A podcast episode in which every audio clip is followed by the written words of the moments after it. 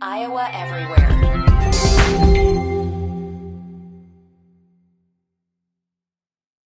Another day is here, and you're ready for it. What to wear? Check. Breakfast, lunch, and dinner? Check. Planning for what's next and how to save for it? That's where Bank of America can help. For your financial to dos, Bank of America has experts ready to help get you closer to your goals. Get started at one of our local financial centers or 24-7 in our mobile banking app. Find a location near you at bankofamerica.com slash talk to us. What would you like the power to do? Mobile banking requires downloading the app and is only available for select devices. Message and data rates may apply. Bank of America and a member FDIC. When you need mealtime inspiration, it's worth shopping Kroger, where you'll find over 30,000 mouthwatering choices that excite your inner foodie. And no matter what tasty choice you make, you'll enjoy our everyday low prices, plus extra ways to save, like digital coupons worth over $600 each week. You can also save up to $1 off per gallon at the pump with fuel points. More savings and more inspiring flavors make shopping Kroger worth it every time. Kroger, fresh for everyone. Fuel restrictions apply. Chris Williams, Chris, Chris Hassel. Two guys named Chris. Presented by Fareway Meat and Grocery. From the Channel Seed Studios, this is Iowa Everywhere. Channel Seed. Seedsmanship at work.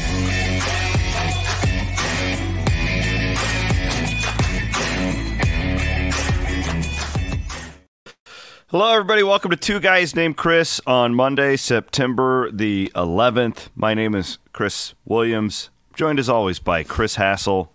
We are in the Channel Seed Studios, presented as always by our friends at Fareway Meat and Grocery. I've been in the great state of Iowa all weekend uh, with Cyhawk. Hassel is back from Tuscaloosa, Alabama where uh, the uh, Texas Longhorns have a statement game. We'll talk a lot about Hassel's trip to Tuscaloosa.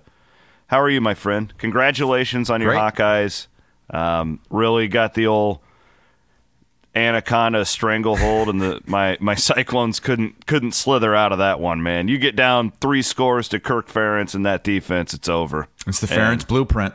I was watching the game in my uh, radio booth uh, as I was getting ready for the Alabama Texas game, and it was perfect for me because I I knew that game was over two hours before my game started, and when I really had to start digging into to preparation, and I could just focus in on my game. Now it did get close late, and Iowa State did have a chance, but you, you cannot you cannot fall behind like that to Iowa. Well, you know, and I, I apologize to the people who have listened to me. I feel like I've broken this game down a lot already, but I mean, Chris, it's the easiest game ever to analyze. We said all week we knew exactly what the game would look like.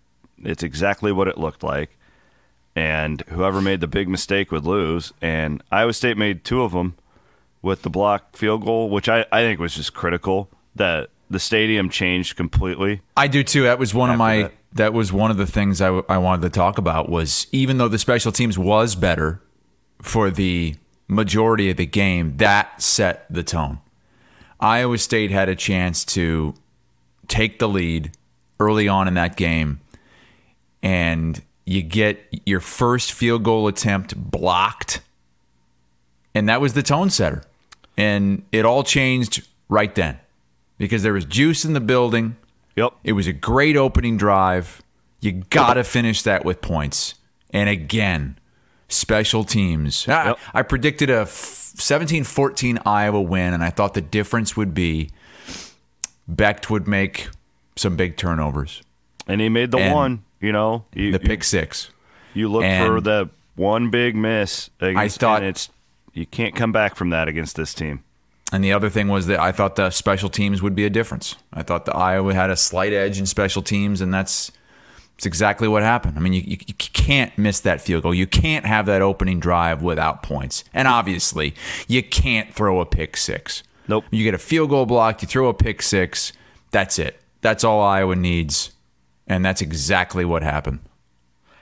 Um, So I, I was thinking about this, and you had it in your pre-show notes, and I'm not even like we, we've had a lot of fun with the Brian Ferentz contract thing and and all that. I. I I was I was consciously thinking about this during the game, and I, and I give Kirk Ferentz a lot of credit, and this is why I would say to Gary Barta who's not there now. But I, I literally said this the night that we did an emergency show on this: is be careful what you ask for, right? Um, if if you were, it, I give Kirk Ferentz and Brian Ferentz credit for not changing what they do. Iowa has won so many football games like this, just ugly ended up, and you know there could have been a scenario there where they're like, yeah, let's go try and tack on some points here, or maybe you turn it over, or uh, this was your classic punting is winning uh, formula.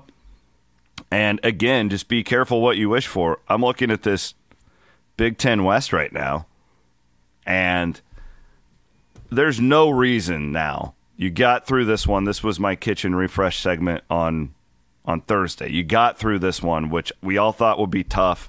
It was tougher than it it what it didn't feel tough, but man, you, you saw a chance to lose at the end. You get through it, and you look at Wisconsin right now. You look at uh, 0 and 2 Nebraska right now. Iowa is the clear cut favorite to win the Big Ten West. And I don't see why they can't skate through their schedule right now playing the exact same style of ball that they did in Ames on Saturday. I don't think that they not only can they not win at Penn State playing that way, they True. won't That's even different. come close to Penn That's State. different. if Yeah, they play this way. But that's the one game on the schedule now where it appears they're going to lose. And I think all the other games are at least I mean the, the Wisconsin game is going to be it's at Wisconsin. I think they're going to be better by then. That's midway through the season. The offense should be a little bit better. And that wasn't a terrible loss for Wisconsin on the road at, at Washington State. That's not a terrible loss. I believe we predicted that one a month ago that they Yeah. would lose that game. but Iowa's offense still isn't isn't at the level that it needs to be to take that next step. Like they could go 10 and 2 this year and that's still not the next step. The next step that fans want to see is this Iowa team competing with the top teams in the Big 10.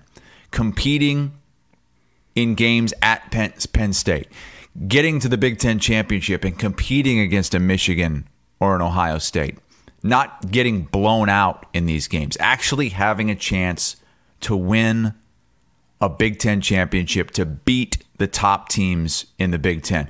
There's no excuse now to not go at least 10 and 2. Now, I don't know if that's going to happen. I don't know if Cade McNamara's quad is going to hold up. You He know that hit once by my calculation. I had a little tracker. That was the most disappointing part of the game, other than the anemic offense for Iowa State. And I, I, I think if Jon Heacock and could draw it up again, I think that they would have brought more pressure early. They really felt Well, out. That was my thought- kitchen refresh. Remember that? Yeah. You get Yep. get after his ass early. They didn't send, it anyone early. until the second quarter. They they were I trying to get pressure with that. three. I can't either.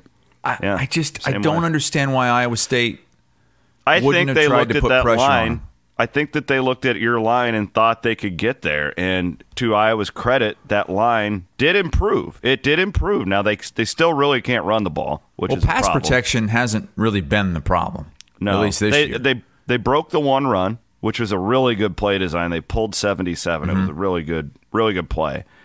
And other than that, the the run game was was quite anemic, which we thought it would be. Right, like that didn't change in Mm-hmm. this game. Um, but I I don't know. I I thought your line was better than I thought it would be. I didn't think that. They would protect McNamara against that Iowa State defense again, but again, like it was such. well, how many a, was Iowa State sending? Three, it- first three. They were Four? dropping. They dropped eight for the first quarter. I don't get it. If I'm an. Iowa State fan, I'm I'm livid about that because that was the one way the you could really quarter. change this game. They in the second quarter they started bringing people, and Iowa really didn't do anything other than they had that long drive in the third quarter that was I think their best drive of the game because it shed seven second seven minutes from the the clock, which was Mm-hmm. exactly what they were trying to. I had flashes of Weisman just dinking and dunking four yards per carry in 2013 or whatever year that was. Um, but yeah, that was the biggest surprise to me. I thought Iowa State's offense would struggle, right? I mean, I think I picked 16-13 for the final. I thought it would be a slog. I, I thought Iowa State would really get after McNamara's ass as much as possible, try and hit him early, wake him up in, in that crowd. Uh, it was a beautiful pregame atmosphere, but Mm-hmm. man, those two teams and the way they play football can suck the life It's out of a party. Yeah, it, Oh my god! it's tough. And the stadium really didn't come back to life until After that blocked Iowa field. State got the got the game within seven.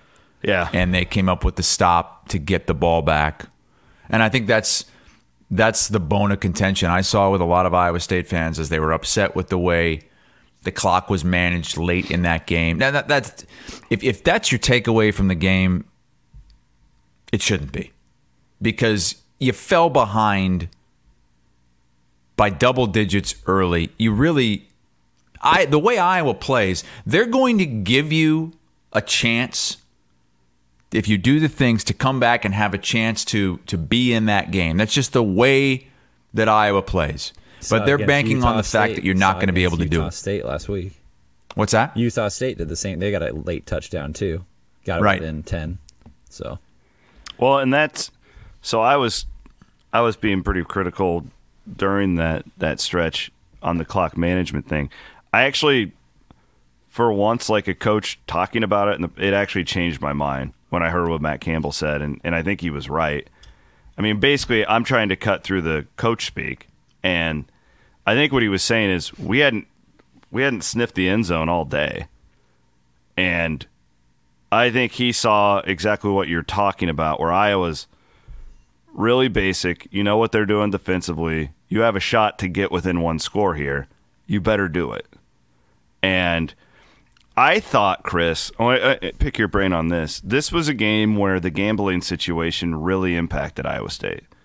When you have a rookie quarterback out there and you're in a two minute spot like that with a brand new offensive coordinator, I mean, I, I'm not I'm not saying Iowa State wins with Hunter Dekkers, but man, a guy like that who has an entire year under his belt compared to Rocco Becht, when you're trying to get plays in quickly and you're trying to You'd be able to up. move it Yeah. faster.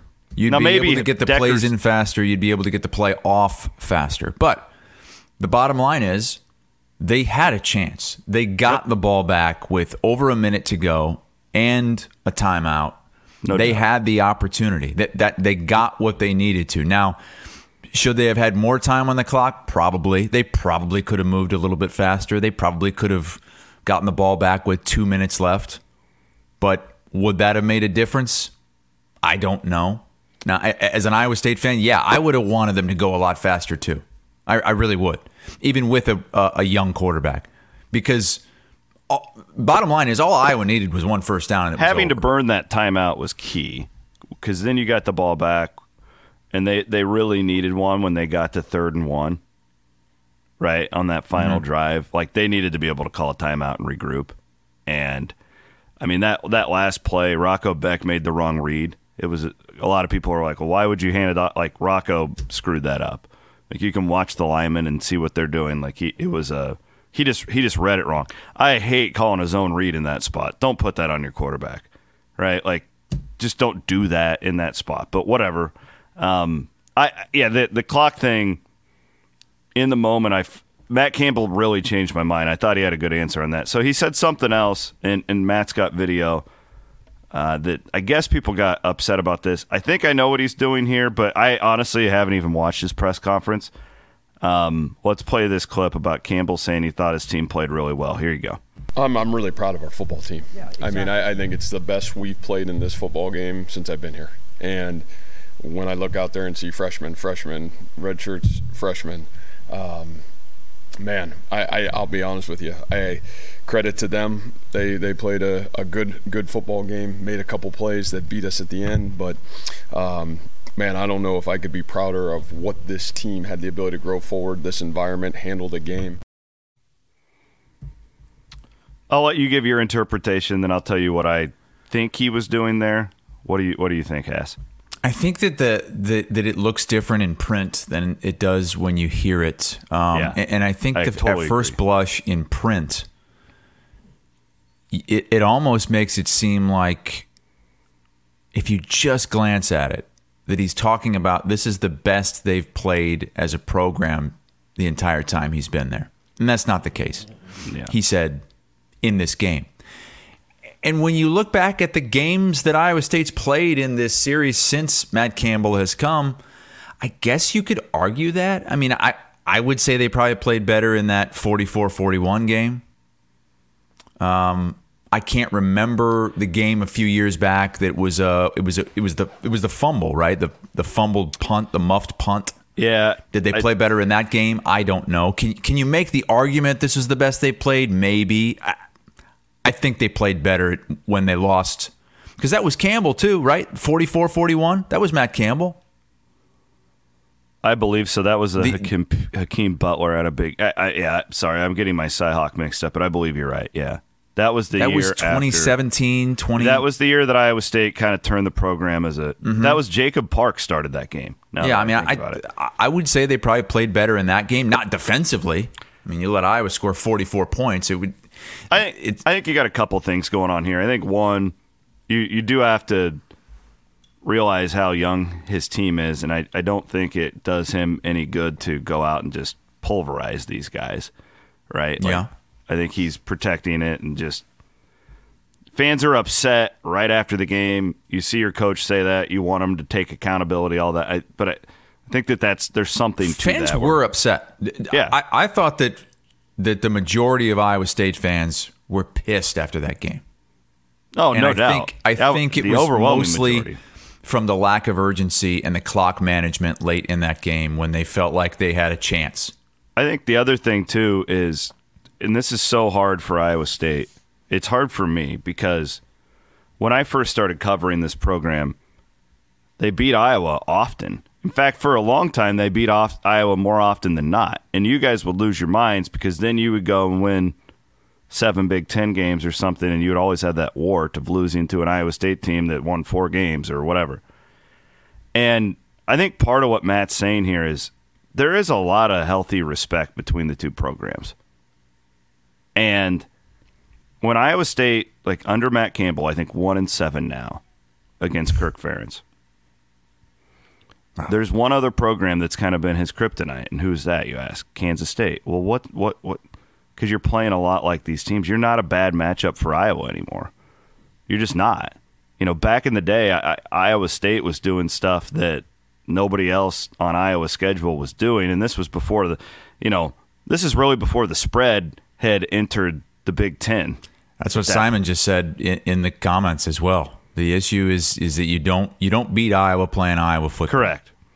And I think what Matt is in a way saying is, you know, he's not he's not coming out and saying this, but I'm just trying to read between the lines. Is Kirk Ferentz is the master at this. Bill Snyder was really damn good at it, right? He's not there anymore, but Chris Klieman has taking the torch. And they're lining up and they're they're going toe to toe. And what fans are mad about is we want to win, right? Mm-hmm. Like we want to win.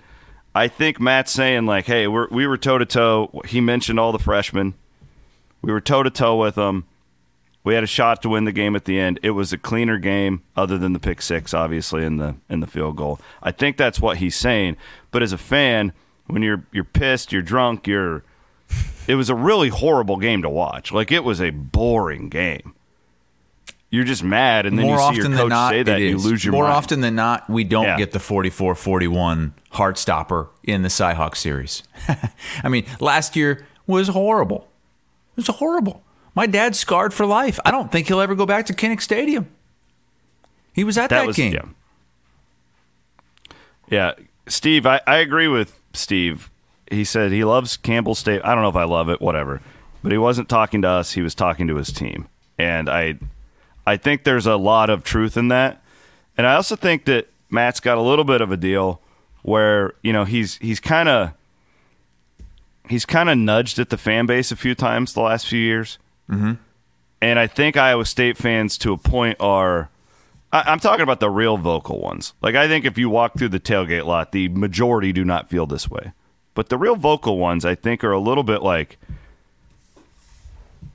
Not resentful. I don't think that's the right word, but I think they've felt like Matt has kind of come at them a couple times. And, you know, with the whole don't fry the kicker and the, the deal in Purdy's final year with the whole. We didn't say we were going to win a Big Twelve, or I, I don't know. Oh, they're they're just yes. That, I forgot about a- that. Was the uh, yeah? Our goal is not to win the Big Twelve. Our goals There's been a few there. things Our over the goal years. is to be the best version of ourselves by Yes. the end of the year. Oh, There's been, God. Oh. you know what I'm talking about. There's just been a few times over the years where he said these things, and it there's been this portion Uh-huh. of the fan base that took it personally, yeah. and then they hear something like this and they just lose it. Where, Mm-hmm. like anything in life, Chris, there's black and there's white and there's usually gray area. I think this falls into that. But yeah, I mean, I, I do think if, if I were advising Matt, I would say, hey, maybe butter up your fan base a little bit in the next couple of weeks because I think there's that aspect of this vocal side of it that is kind of resentful towards that. Just my read from he the uh, clearly does not feel like he needs to address those fans, and Kirk Ferentz never has felt that either. Nope. I mean, and those two coaches a are so like much Kirk alike. Ferentz. They are so much alike. I mean, even we, we didn't mention it this week, but last week, saying that you know the the special teams issues were a myth and a farce. Yeah, That's, Like, that the stuff. pisses some people off too. And I know that he's doing it for his team. His responsibility isn't really to the fans, it's to his own team because if his team can win, then the fan thing will follow. But it's getting to a point where some fans are like, "My god, we're we're deep into this now. We've kind of we've we've majorly underachieved the last couple of seasons. We cannot beat Iowa in Ames to save our lives." This is a really important stretch for Iowa Totally State agree. because this this Ohio game Oh, is going to be tougher than we thought. Ohio just went into FAU and beat the Owls.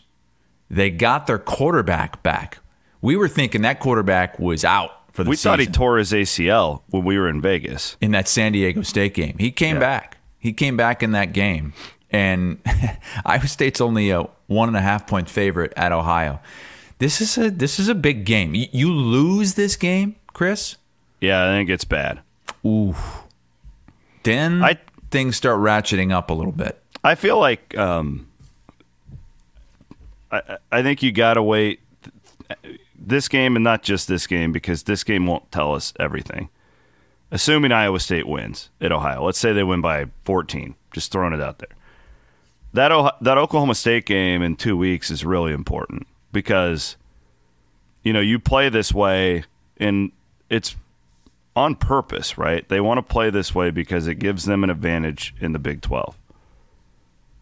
But if you're not beating Big 12 teams with it, then what's the point, right? And last year they did last year was a bit of an anomaly, Chris, because they didn't have good tight ends and I, it was just a weird year. They really didn't play like their style, and like I think that that's when they when they fired Tom Manning and got to Nate. I think they were trying to get back to exactly what we saw on Saturday, as disgusting as it was.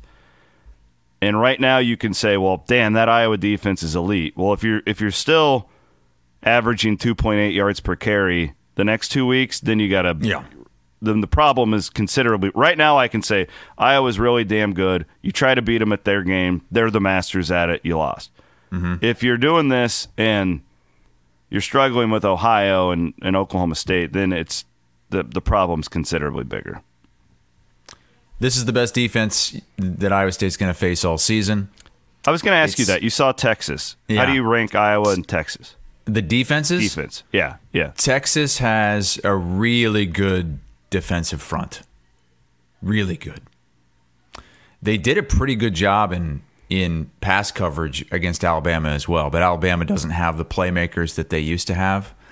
Uh, Texas is the closest thing to the Iowa defense that they're going to see, but I don't know if Texas is a is a team that's going to keep teams to, you know, 7, 10, 13 points per game in the Big 12. I think the the offense right now is ahead of the defense for Texas and they did you know, they did they did give up some big plays on defense, but that that front line is really good. I don't I mean Iowa State's not going to be able to run it against Texas. I I wouldn't think.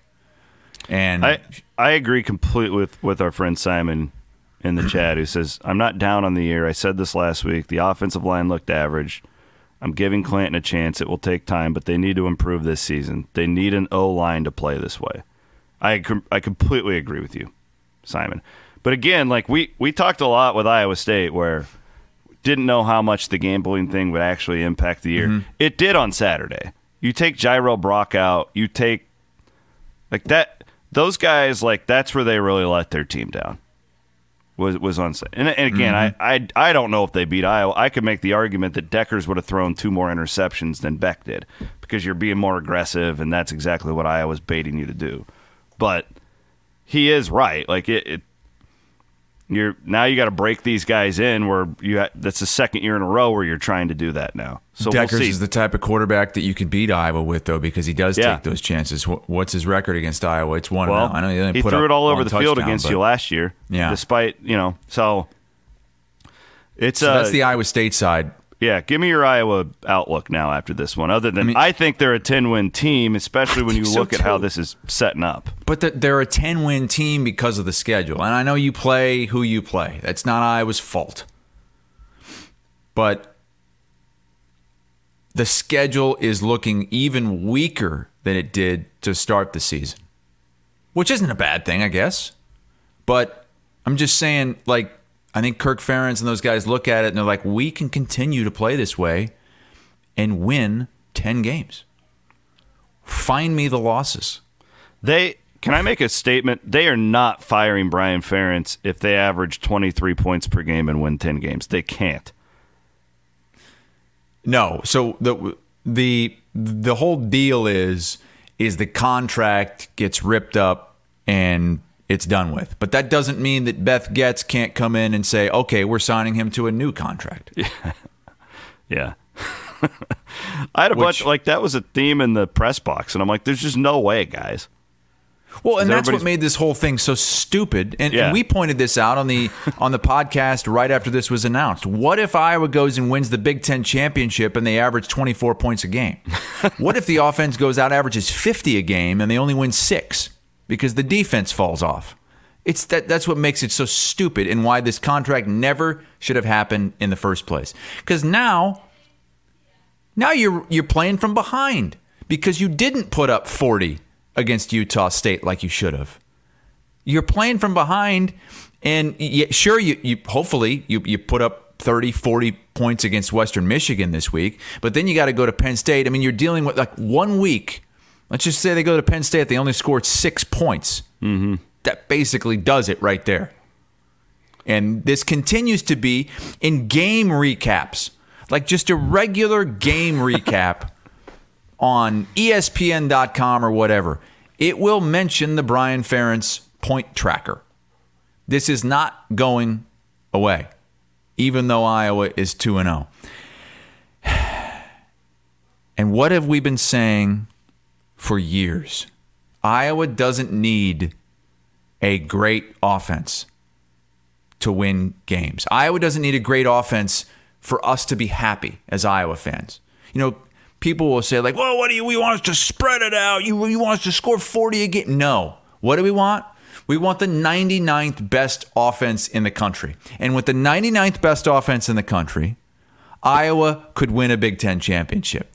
2 weeks in, I checked the numbers and you played one horrible team. Well, I mean, I guess Utah State's not horrible, but They scored 78 points against Idaho yeah, State. th- they're probably they might win six games this year in the Mountain West, maybe. But it's a it's a horrible. It's not. It's a terrible defense. I, they had have to do a a terrible take defense. two. You know the little scrolling thing. Yeah. Utah State had 51 points at halftime. Yeah, I think they scored forty some in one quarter. It was freaking crazy. Iowa's offensive ranks after two games. Again, saying we just want the 99th best. They're 104th in points per game, 22 a game. They're 116th in pass yards a game at 159 and a half. They're 126th in total offense, 259 and a half. Seriously? 126. That is the worst in the Power Five. The only the team right ahead of them, Iowa State. So Iowa and Iowa State, bottom two in Power Five in total offense. This offense is not going to get it done against Penn State. And unfortunately, that Penn State game is coming fast. Yeah. It's less than two weeks away. Like, they've got one game to try to figure this out. And if they can't, it could get. I mean, I'm not going to say it's going to get ugly at Penn State, but it might not be a game. It might not be interesting because the, the offense, the Penn State's really good. The offense is going to have to get considerably better play considerably. I can't talk this morning. Considerably better if they are going to compete in Happy Valley against a really good Penn State team. And that's what we want, right? That's why we went out and got Cade McNamara if you're an Iowa fan. Not to win, not to beat Iowa State, not to beat Illinois and Minnesota, and not to win. This is Cade McNamara was brought in so that they could compete in huge games like this, like mm-hmm. Penn State, like when they face Ohio State and Michigan. So if you can't do that, you're just like you have been. I'm not saying they can't. I'm just saying if they keep playing like this on offense, they can't. So I, am looking at this week as a get right week. Like, show us what you got. I'm not saying open the playbook, show Penn State stuff that you want to run against them. How about you show some other stuff to make Penn State think, Just oh, wow, maybe they'll do this. The football. Huh? Be one. Consistently running the football would be one. Well, yeah, but you should be able to do that against um, Western Michigan. Are you going to be able to do that against Penn State? I don't think so. I, I do not think that they're going to be able to run the football at all against Penn State. I think they're going to have to throw it against them. Yeah, I mean, you're going to have to. Put some stuff on tape. Put some stuff out there that Penn State, oh, you say you're not going to be able to do a bootleg or run a quarterback sneak. That's stuff that they know you're not going to do.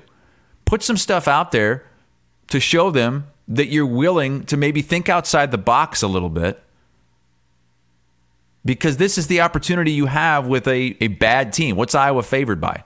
20 plus. 26 and a half, I think, is what it was. They are worse than Utah State. Let's put up a number. Let's go downfield a little bit more. Let's keep Cade upright, keep the hits away. That was great. His footwork has been fantastic, even with that injury. Hey, as Gus points out, throw to a wide receiver. and Cade did have some misses. McNamara had some misses in that game. There were a couple plays out there that he didn't he didn't get, and he should have. But shout out to our friends at Circa Sports. Yeah, I can go on all day. Sorry, Williams. I got to get some of these thank yous in there. Uh, tough week for us and our Circa Millions. We did survive. Oh my God! With the Baltimore survived, Ravens. Uh, we are one and three oh, going into Bears. tonight. The Bears. I'm three and two in my other entry, so I'm still uh, okay. I don't but, care about uh, your other entry. How many? Uh, Matt's got the. How many people? Twenty-one percent of Survivor entries were eliminated through week one. So we are we're still in the hunt, baby. We are still in the hunt. John Liebel's out. He had the Seahawks. One and done oh, for Liebs. God. Oh.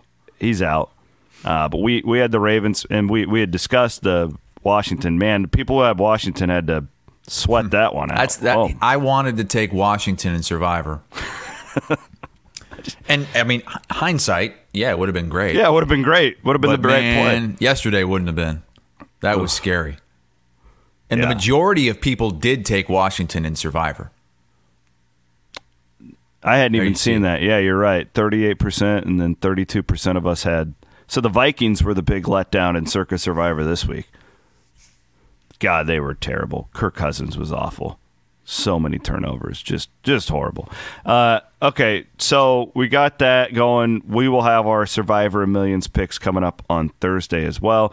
Uh, I'm going to a farm tomorrow afternoon in Guthrie Center with one of our great channel seedsmen. We're going to do a little commercial shoot out there. Oh. Okay. So that'll be fun. We're in the Channel Seed Studios. And then I went to the Fareway Meat Market on Friday to get some food for uh, for the camper. I'm not sure that there was any meat left after everything they sent me. Andy fails. Oh, You got your box. Yes, you got your box. Wow, we buried the we buried the lead. Buried the lead there, right? Look at that. Look at all we that get to meat. the bottom of this. So I was gone already. I had mm-hmm. already left for Alabama. And my wife's like, there is a box outside that says Fareway on it. It's so heavy, I had to drag it inside. It's so big and heavy. I said, oh God, what's going to be in there? Is like the Floyd of Rosedale in there to to screw me over again? No, it was a Fareway meat box with all kinds of meat, including ham balls. And it, it was so much, we couldn't fit everything in the freezer. Um, I, I looked on Fareway's website to see. How You sound much- low, Van Wink. Yeah, Is Van a Wink little low to you, Williams? Crank that thing A up. little Maddie. better? A little better? Yeah, there you go. Hey, That's hey. better. Or are you are you trying to like keep the is the baby sleeping? Is the baby cuddling with its placenta and you're not you're trying not to wake it up? A lot of placenta talk in the RV lot. Turn Like, your mic up. What's going Is it on? still low? Speak up. Jesus. One guy Is that better? drove by my camper on Friday night. I'm watching Kansas, Illinois. I'm trying to relax. And this guy rides by on like a little motor school and just yells, Placenta! This is six hundred dollars worth of meat. Uh, what's going on, Van Wink? Are you are you trying not to wake somebody up? Am I really quiet? You're like, I mean, six six six six hundred dollars worth of meat. Yeah. So we did So- we get to and the bottom of ham ball is your favorite. We we need to give credit too to the gentleman. So you actually, Chris, got Yes. two Fareway meat boxes because there was a gentleman on. We we discovered this, and I apologize to this guy for we don't check Facebook messages apparently as as much as we should. So one of our listeners, similar to the the guy from Oskaloosa that went and bought me a Spencer Petras autograph jersey. By the way, we got to circle back to that because you were supposed to be wearing that today. No, you never made the deal with me because you never had any deal that you were going to do if Iowa State lost. Well, what the hell am I gonna do? won. I don't know. That's the whole point. I'm not making a bet if it's one sided. Um, the uh, this gentleman got so sick and tired of you bitching about a Fareway meat box that he sent you Fareway meat as well. So you got two Fareway meat boxes. You got one from Fareway, and then you got one from this guy who took it upon himself to investigate and find your address, and he sent you this. But it didn't say who it was from. It just said from Fareway. So how do I know which one's from him and which one's from Fareway? I don't know. I don't know. Well, you're The- gonna have the another box one. you just got was from our listener. oh my god! I, I pulled the receipt. I did a little. That was like six hundred dollars Yes. worth of meat. My god! What's this guy's name? Just say his first name. I want to thank him on behalf of my rude co-host. Well, I don't That's know all right. because it didn't say on the box. It just said from Fareway. regardless, we have the best listeners. Thank you to to all of you. Uh, and so I was telling you, so fails. You know, they're doing the RV TV on Friday night out there. From you've done that before from Jack Trice. Yeah. Fails tasted this. I got these at, at the Fareway Meat Market in Ames. They're cheese bacon cheeseburger balls. So it's like hamburger and cheese wrapped in bacon. And it I think it might be better than the chicken grillers. I think that I, I may have found Fails is something. going to lose his mind when he hears you say this. oh, oh, uh, we th- we this stuff is your Fails and I actually got in a fight about this on Friday night because I, I told him I was like, I am done with you slandering the chicken grillers.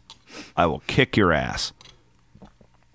He's not slandering the chicken grillers. He's just saying they do so many things better than the chicken grillers.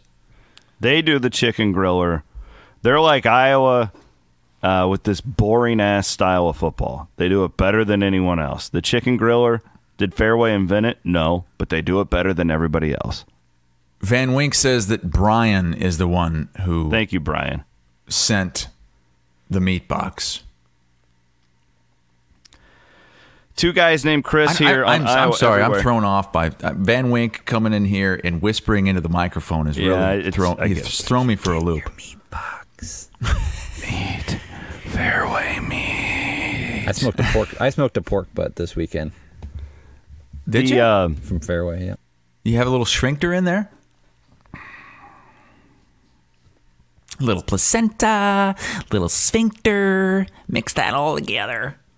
Nice and uh, nutritious. Let's do our uh, Kelderman Manufacturing bigger, better, bolder performance of the past weekend. Kelderman came by again, talked to him a little bit. Want to remind all of our great farmers that are out there, if you're a channel seedsman listening, that our friends at Kelderman Manufacturing, Williams, down you've just- corn reel.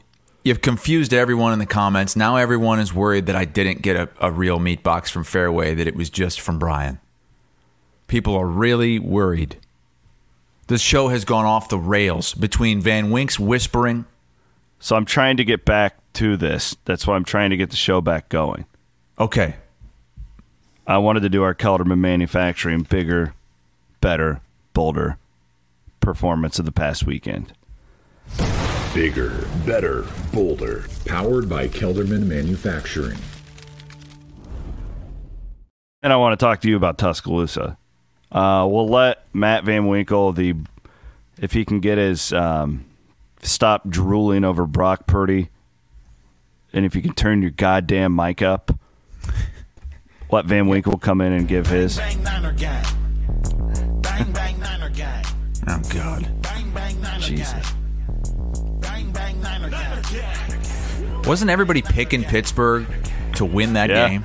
And they just I heard went. so many people saying Steelers are going to win this game. Brock looked really good. Man. Like he he looked really So, good. My favorite part of this is Patrick Peterson from Pittsburgh was talking all kinds of crap like I'm going to pick right. Purdy off before the game. Yeah. What does he do? He goes right after Peterson the first two drives on offense, hits Aiyuk for two touchdowns. One of them was an absolute dime. Did you see this morning, guys, that the um, new NFL odds, the 49ers are now like the clear cut favorite to win the Super Bowl in Vegas?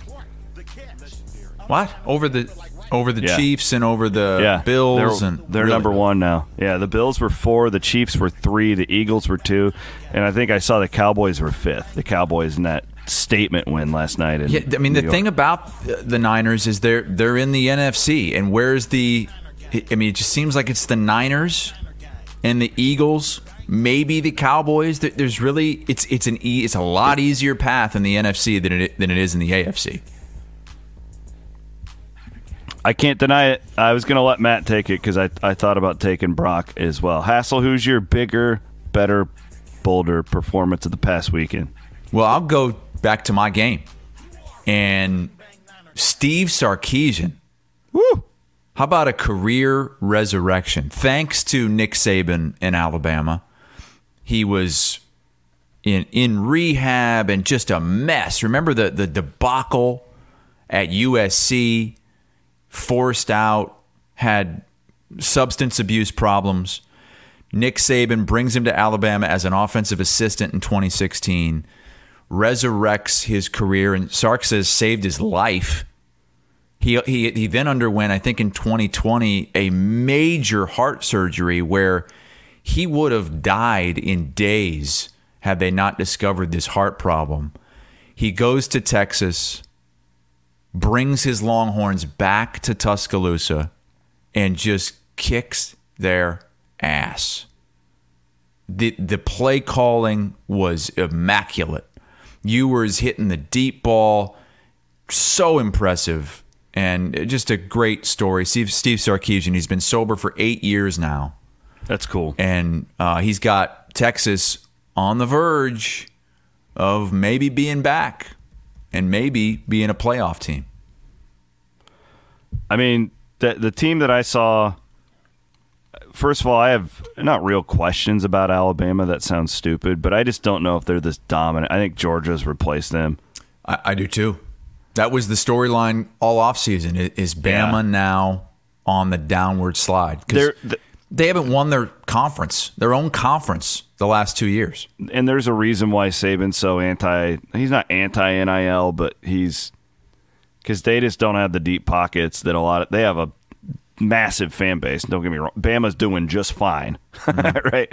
But it. Oh they- yeah, I saw I saw the amenities. I saw the stadium. Yeah. I saw it all firsthand. Yeah, they're doing just fine. But I'm saying, like, when you compare them to Texas in that world, they're they're small. Like Texas t- dwarfs what they can do in that type of the world. So we'll get back to that. Uh, good, good pick right there. I'm gonna go a little off the beaten path here. I'm gonna give a shout out to our friends in Pullman and Corvallis out in the Pac-12. I love Um, this. This is a good one. Oregon State and Washington State were essentially relegated in the offseason. and both teams have started off 2 and 0. It's Oregon the State- Tupac. It's now the Tupac. Yep. Two teams left in the. Pac-10, Pac-12. Oregon State went on the road last week and beat uh, San Jose State, who we saw give USC a game in week one, and not much of a game, but they were they were competitive at least. They're two and zero. Washington State with two really good wins. They went on the road in week one and won at Colorado State, and then they beat Wisconsin at home over the weekend. And I think that they deserve props. Again, you are relegated. You are said that you are not worthy of this mm-hmm. spot that you have in the sport, and they've come out and are both two and zero. I think it's a great story, and I, I'm going to nominate West or Washington State and Oregon State for mine. I uh, I heard the one of the radio calls from that Washington State game, and the announcer for Washington State. It was like it was like a big hit on defense or something, and he's like up the middle and whoa, huge hit! You mean to tell me that's not a Power Five hit? Get out of here! Suck it! He didn't That's say suck awesome. it, but close. That's Yeah, I awesome. like I like that, Williams. Good good call on that. So you're in Tuscaloosa. I, I I've been there once. I called a women's basketball game in Tuscaloosa once. And By the way, those are not purple pants, Van Wink. Those are purple pants. They're not purple. It- are it's they? like a reddish. Oh. No, in the shade they look. I I don't know the exact. They don't look color, bad. I'm just saying purple. but it's pants like a stood out. reddish color. It's kind of How nice was that you can just be a little more casual up in the radio booth. Yeah, it is. Especially when it. I mean, it was hot during the day. Hot. Man, oh, I got a great story. How was your story. experience? I got a great story. So I, I, I'm on the field. You know, I, I I I tweeted it out last night. Ran and ran into the Liberty Bowl exec who's like, "Yeah, they drank us out of Busch Light." I know that guy. He's He's great. like, Harold. He's like, who drinks Busch Light? No, who drinks Busch Light? Iowa fans, Iowa State fans drink Busch Light. He says, if if, if Iowa State comes back, that won't happen again. They'll be prepared. yeah, but- they told us that the second time, and it wasn't the case. Right after that, I go back up to the booth. So you got to get in an elevator. And, you know, there's a special elevator for, there's one elevator for fans and there's one elevator for media. So I'm on the media side and I walk up and there's one person ahead of me. It's the SEC commissioner. SEC commissioner is right ahead of me. And then I look behind me and I just see this brigade of just bros, this bro brigade behind me. And oh, there's oh, I see, oh, I see Big Cat, and I see Oh, Dave wow. Portnoy, and it's it's the Barstool Brigade, and so I'm right in between SEC commissioner and the Barstool guys, and this like Barstool handler dude, who's in a full like he's in like a three piece suit. It's 95 degrees. His suit is soaked all the way through the back. The the the back of his suit coat is drenched. He goes up to the SEC commissioner, and he and he said, well, C- "Commish, can I uh, can I introduce you to a couple of folks from Barstool?" And the commissioner, he could not have been less interested. He was like, "Well, I'm not losing my place in line." Because he was the first in line to get on the elevator. He was being serious. Yes. Yes. And then I I got real beef with Greg Sankey too. By the way, what? Uh, okay. I mean, no, I really wa- do. I have Okay. I have major beef with him. He's the All most right. hypocritical dude in college athlete, okay. athletics. But All right. So so the guy's like, "Well, nope, nope, you won't lose your place in line. Well, I'll I'll uh, I'll just." So then the elevator door opens, and so then we walk in.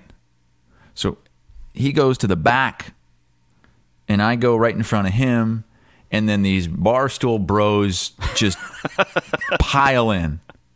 Big Cat is just to my right, and Portnoy is like right in the middle. And, but I'm in between them and Sankey. And the handler dude is right next to Sankey. And so we're in this elevator. There's 20 people jammed into this extremely small elevator. It's hotter than hell. And so then, you know, we're all in there. The the barstool handler guy is like, Mr. Commissioner, I'd like to introduce you to Big Cat. And and Big Big Cat's to my right, and he just goes, It's Dan. Hello. Nice to meet you. And the commissioner's like, Hi. And then and then he goes, Mr. Commissioner, I'd like to introduce you to Dave Portnoy, El Presidente. And Portnoy turns around like he doesn't give it. Like he goes, Hey, Commish. And, and is like, shit. Hi. And that was it. Like those guys didn't even care about meeting. Like they felt bad. I think that their handler dude was Oh. just all up in the commissioner's face, trying to get was- him. I'm sure it was really awkward for them too. Like they Yes, they but then care. there's there's this guy right between Portnoy and Big Cat, and right in front of me when this happens, and this guy's eyes, he had like a an eyeball ejaculation when he realized he was standing between Portnoy and Big Cat. He's like, "Whoa! Oh my God! I didn't know you guys were in here."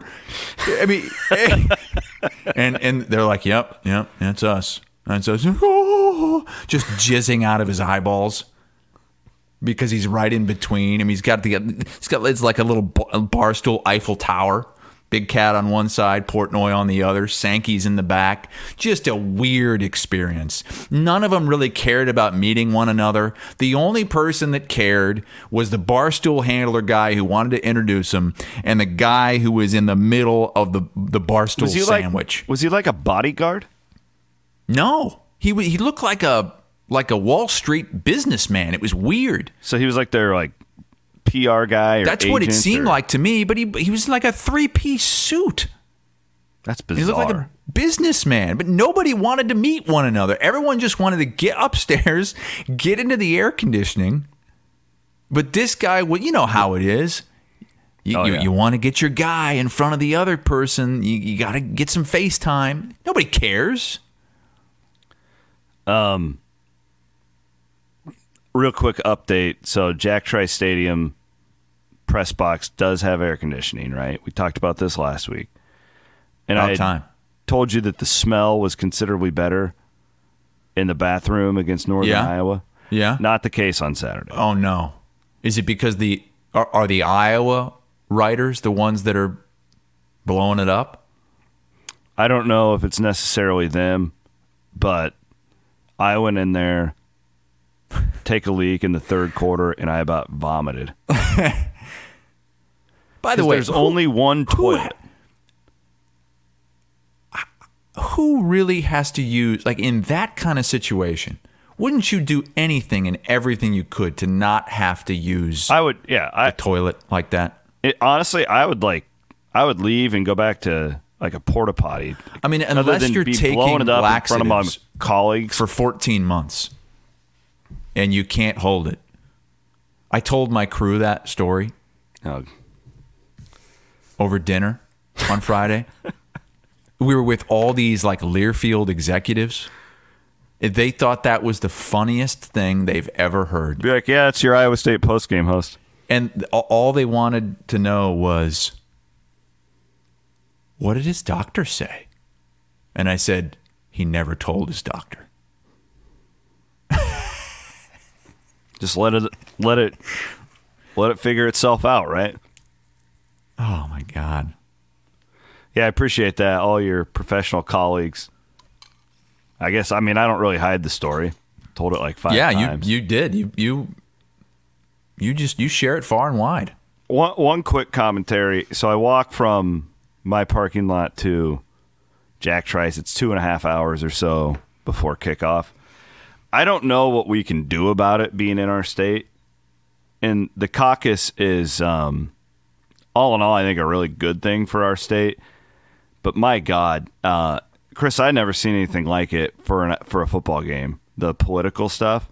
Oh, I forgot about that. That's right. It like there are um, just MAGA hats everywhere. There's Uh, you know, and then you had the other side, and they, you know, the F Trump, and like, it was really, really bad. Like it, there were mascots walking around, like guys with like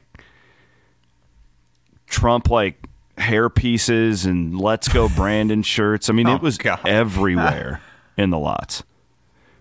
People were flipping Trump off during the game. Yeah, I He- saw that picture. Oh, I know. There's my boy DeSantis. He was up there. So, so look at your DeSantis. guy. He's a man of the people. He's sitting with the crowd. He's sitting with everybody. and he was with the governor, and she's right next to him. And I think that was fairly. Uh, but man, like you know, the one thing I did learn just walking up and down, getting to that press box is like this day is already like ninety percent of the people are not divisive on Cyhawk. It's neighbors sitting together, it's mm-hmm. family, it's and it's really really fun. That other ten percent can get nasty. Like we've all mm-hmm. seen it, we've all had that experience before. But now we throw in Democrats versus Republicans and the most polarizing politician in the history of our country. We throw him into the mix.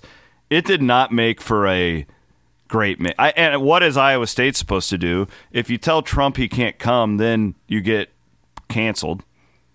Right? Right. Like and it would be the same way if it was the Democrats coming like and Mm-hmm. then they're going to try and cancel you. Like you can't you can't tell these guys you're you're not welcome. But man, it we had "Where's Melania" banners flying around the what, what stadium. was that all about? Why did I don't did- know. What's is there? Did did Trump make her disappear or something? What? I have no idea. But my point is, when you looked up into the sky, that's all you saw. Um, I I don't know what you can do about it, but it did not enhance game day for the Cyhawk game. It I'll tell you what. What does enhance game day? I, I was talking with uh, someone from Alabama. They just started allowing alcohol sales in the stadium, and again, I asked the question. All right, because they, they did it last year. How how how did things go? How did the how were the arrests? And he said, you know, wouldn't you know it? All the arrests went down. Fewer issues on game day, and they weren't binge drinking before. we made two and a half million dollars in profit. Is that the theory? Like that they're not all just like taking Yes. shots and, it's stuff. every single school that has done this has reported the same thing. And so then I said, you know what Iowa State does? And boy, the, these folks they can't believe that Iowa State is selling this premium seating in, in an end zone so that you can get alcohol. And I know that's not why they do it. I know that's not why they did it, but it was one of the perks when they did I, I know, that, though. Yeah, and I just, I just can, I still can't believe that Pollard doesn't allow it in the stadium. It just blows my mind. I think the goalposts have moved. I understood Pollard ten years ago when he was. Oh, making- sure, everything. I understood it five now. years ago. Yeah, Really? I mean, you can't have an officially licensed vodka and make that argument. But right, right. And I think it's got to happen. I mean, I think it will. I, I do think it will. finally got the AC in the in the press box. There we go. The next logical step has to be alcohol sales throughout the stadium. And also, people can't believe that you can leave at halftime and go to your tailgate.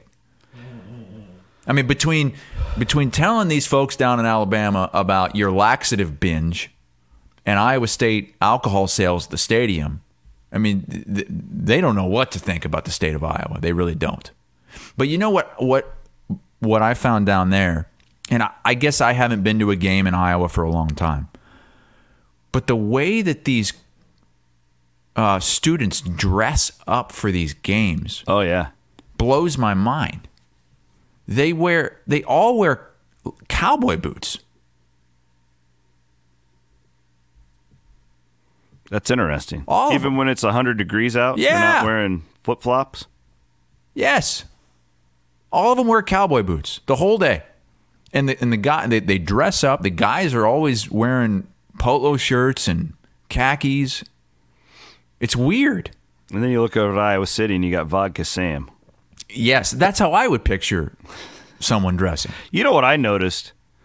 The amount of. Never mind. I'm not even going to say it. Oh, what? I'm not even going to say it. Okay, Williams and Van Wink, you guys have really stirred things up with this Fareway meat box. You've really stirred things up, saying that that box that I got this week that said it was from Fareway was from a show listener slash viewer. So how many meat boxes did you get? One. I got one meat box. All the meat was spread out right there. You showed it. It was six hundred dollars worth of meat.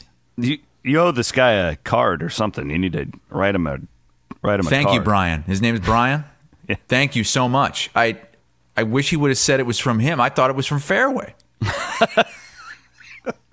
what the hell is going on? Your, tell your wife to get that box back out of the recycling. There's probably a, a nice card in there from Brian. There's not. She looked. Look at that. I got this cool shirt in the mail. Nice. Fareway's always sending me stuff. It's great. It's a really great relationship. Well, they sent me the swag bag last week. yeah, same thing. I'm sure you. You know who's going to be real pissed is is Andy Fales because he loves the show, loves all the placenta talk, but can't stand the Fareway meat box talk. He's so sick and tired of the Fareway meat. I mean, it's gone on for a year. A year. Uh, what have you good. done? It was Fales was- finally over. It was fine. Just let me have it. Why did you have to tell me that it was someone else that sent it? Fales was at my tailgate for about couple hours on Friday night. It was good catching up with him. Love that guy. All right, um, we got to get to our day jobs. I am going to do, hey, real quick, in an hour and a half at 11 o'clock, I'm sitting down with Sage Rosenfels for CW Pod. Thought it'd be good to both, obviously, both of our offenses need work, right? And Sage is a brilliant offensive mind. I want to talk to him about that, and I'll probably pick his brain about week one in the NFL as well. But that'll be coming up. Uh, the Steeple Ridge sponsored CW pod. We're recording that today. So a lot of football talk for you guys today. My, my my my brain is in a pretzel now. I mean, between the the Van Wink uh, whispering, this Fareway meat box thing. It's been a long week, and you're in. Uh, you're at the backyard brawl this week, right? Yes, One of my favorite towns in the country, Morgantown, West Virginia. Um, this week's slate of games is not good. Have you looked? No, it's terrible. Oh my god! And I'm pissed because I'm actually going to be home and I can just watch games all weekend, and it's it's terrible. One of the better games is Iowa State at Ohio. ESPNU. Look what you've done. Look what you've done. South Bend Hawkeye says that everybody's going to boycott Fareway until Hassel gets the box. What have you done? What have you done? We got to get out of here. He's this has Chris been Hassel. an epic disaster. Yeah, it's been bad. It's one of the worst things we've ever done. Two guys named Chris. We'll be back on Thursday oh. here in the Channel Seed Studios on Iowa Everywhere. Iowa Everywhere.